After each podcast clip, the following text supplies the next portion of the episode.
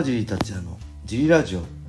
はい皆さんどうもです、えー今日もレターの返事をしたいと思います、はい。えーいつもレターありがとうございまありすがとうございます。小林さん今日もよろしくお願いします、よろしくお願いします。えー今日のレターは、はい。えー川尻さん小林さんこんにちは。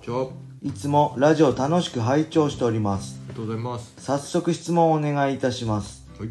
日本人総合格闘家の中で偉大なトップ5を差し支えなければ教えてください。あー自分は純不動で桜庭選手、ゴミ選手、はい。キッド選手、はい。マッハ選手までは確定であと1人が難しい。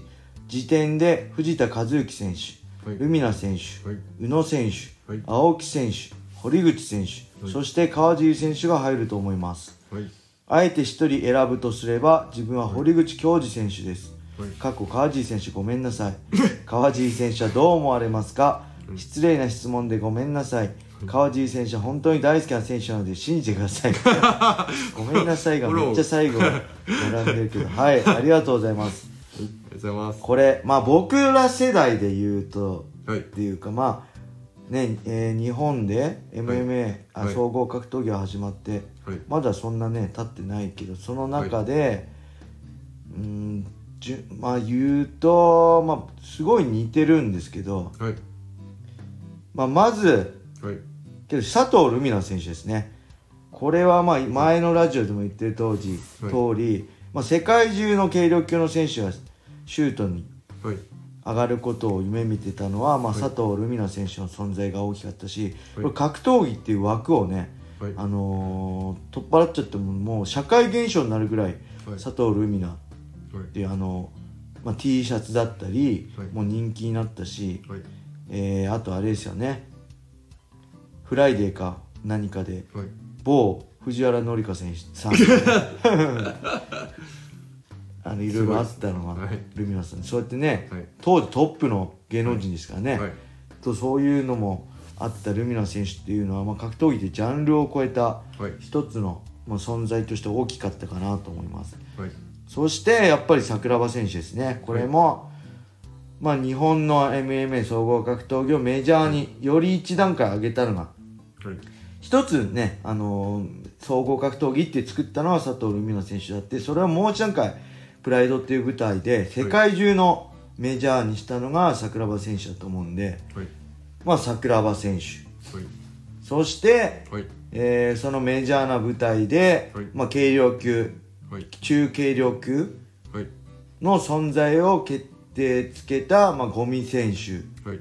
そしてキッド選手、まあ、プライド武士団のゴミ選手そしてヒーローズのキッド選手、はい。まあ、この2人もはい。入るかなってはい。思いますはい。なんで、はいえールミナさんはい。桜庭さん、はい。えーゴミ選手キッド選手、はい。4枠埋まりました。4枠埋まっちゃった？うわ参ったなー まあけどあと1枠はまあ現在進行形でまあ堀口選手でしょうねまあ今まで本当にはい。まあ強い格闘家日本でもいっぱいいたけど、まあはい本当ピークの佐藤ルミナさんマッハさん、はい。桜庭さん、いまあゴミ選手もねはい。本当に世界のトップって言われて言ってもはいおかしくないぐらいの、はい。まあ、強さでしたけど、はいまあ、現在進行形ではい。そのこれだけの MMA が世界中で広まって、はい。あのー本当に進化を遂げて、ものすごい高レベルにはい。ある状態ではい。その状態で堀口恭司選手は、はいこの世界のはい。トップ USC でもねチャンピオンに挑戦したり日本でもね圧倒的強さをはい。見せててはい。ちょっとねこう飛び抜けてるなはい。あのーなんだろうこうなんだろうこう色気とか、はいオーラとか、はいまあ、存在感では、はい。堀口選手の師匠であるキはい。ッドさんがダントツだと思うんですよ。あの、はい。見てる人全てを口ポカーンとしちゃうみたいなわかります。あのオーラ引きつける力、はい。それはキッド選手はい。がもう本当一番だと思うんですけど、やっぱ強さ。はい。実績で言っても、正直ね堀口選手他のファイターはい。なんかもっと並んでないですよ突き抜けちゃってますよね、日本人の選手の中で、なんで、まあ、結果として、はい。佐藤ルミナはい。えー桜庭、はい。えーゴミキッド、はい。堀口教授このはい。5人ですかね、はい。けどねはい。もう一人本当は入れたかったんです。はい。それはやっぱ藤田選手ですね。藤田和幸選手は、やっぱりこの日本人っていうね、はい。骨格的に北米にねはい。あの劣るはい。中でやっぱ唯一はいヘビー級の日本人ファイターとしてはい。プライドで活躍、まあ他にもいたけどやっぱヒョードルと戦って、はい。えーまああわやっていう場面を作ったり、えーマークケアねボコったりとかはい。そういうのも含めてはい。あのやっぱ藤田選手ははい。すごいかな、まあ、吉田選手も吉田秀彦選手もいたけど、やっぱちょっとねライトヘビー級だったんでヘビー級っていうのがねはい。やっぱすごいと思うんではいまあ時点で藤田。時点って言わないの？かもう5人出ちゃってるから。まあ藤田選手、はい。そしてはい。あ宇野選手ね。はい。宇野選手は、はい。まあ確かあの本当にねはい。横浜文化体育館のね1回目のルミナ宇野、はい。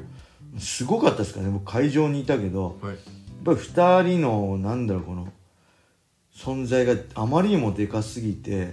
あの会場がねとんでもない雰囲気になってたしはい。そしてまたねこの何でしたっけイグアナの息子とかってニックネームカオルコみたいな追っかけがいたんですよね当時宇野さんとか。ルミナーとかカオルコみたいな、はい。そのぐらいね宇野さんももはうなんだろう女性人気そのそのトップの2人が戦うってことでねあのいつだっけ98年か？はい。いつだっけかな？の横浜文化体育館はねすごかったですね、T シャツもとんでもない量が売れたらしいですよ。T シャツ。当時はそのルミナインスピリットのルミナさんとか、はい。まあ、宇野さんの T シャツもあったしはい。あとあれ覚えてます？エンセンさんの大和魂 T シャツ。はい。知ってます？大和魂。は知ってます。あれみんな着てたじゃないですか当時、はい。多分か格闘技そんな知らない人もね、着てたと思うんですよね、はい。そのぐらいねなんかカルチャーになってたんではい当時はねやっぱすごかったです。今もすごいけどね当時まだメジャープライドがメジャーになる前はやっぱりね、シュートがやっぱこう若者のハートを掴んでたかなと思いますね、はい。そして青木選手ね。はい。これは、はい。まあ、世間一般的に見れば、はい。あのーその5人に比べてはい。ちょっと劣ってるかもしれないけど、はい。これね青木選手はこの身内っていうか選手周りはい。選手周りに対しての評価だったり存在だったりはい。青木選手のはい。この格闘技に対する真摯な態度とかはい。まあ本当向き合い方とかははい。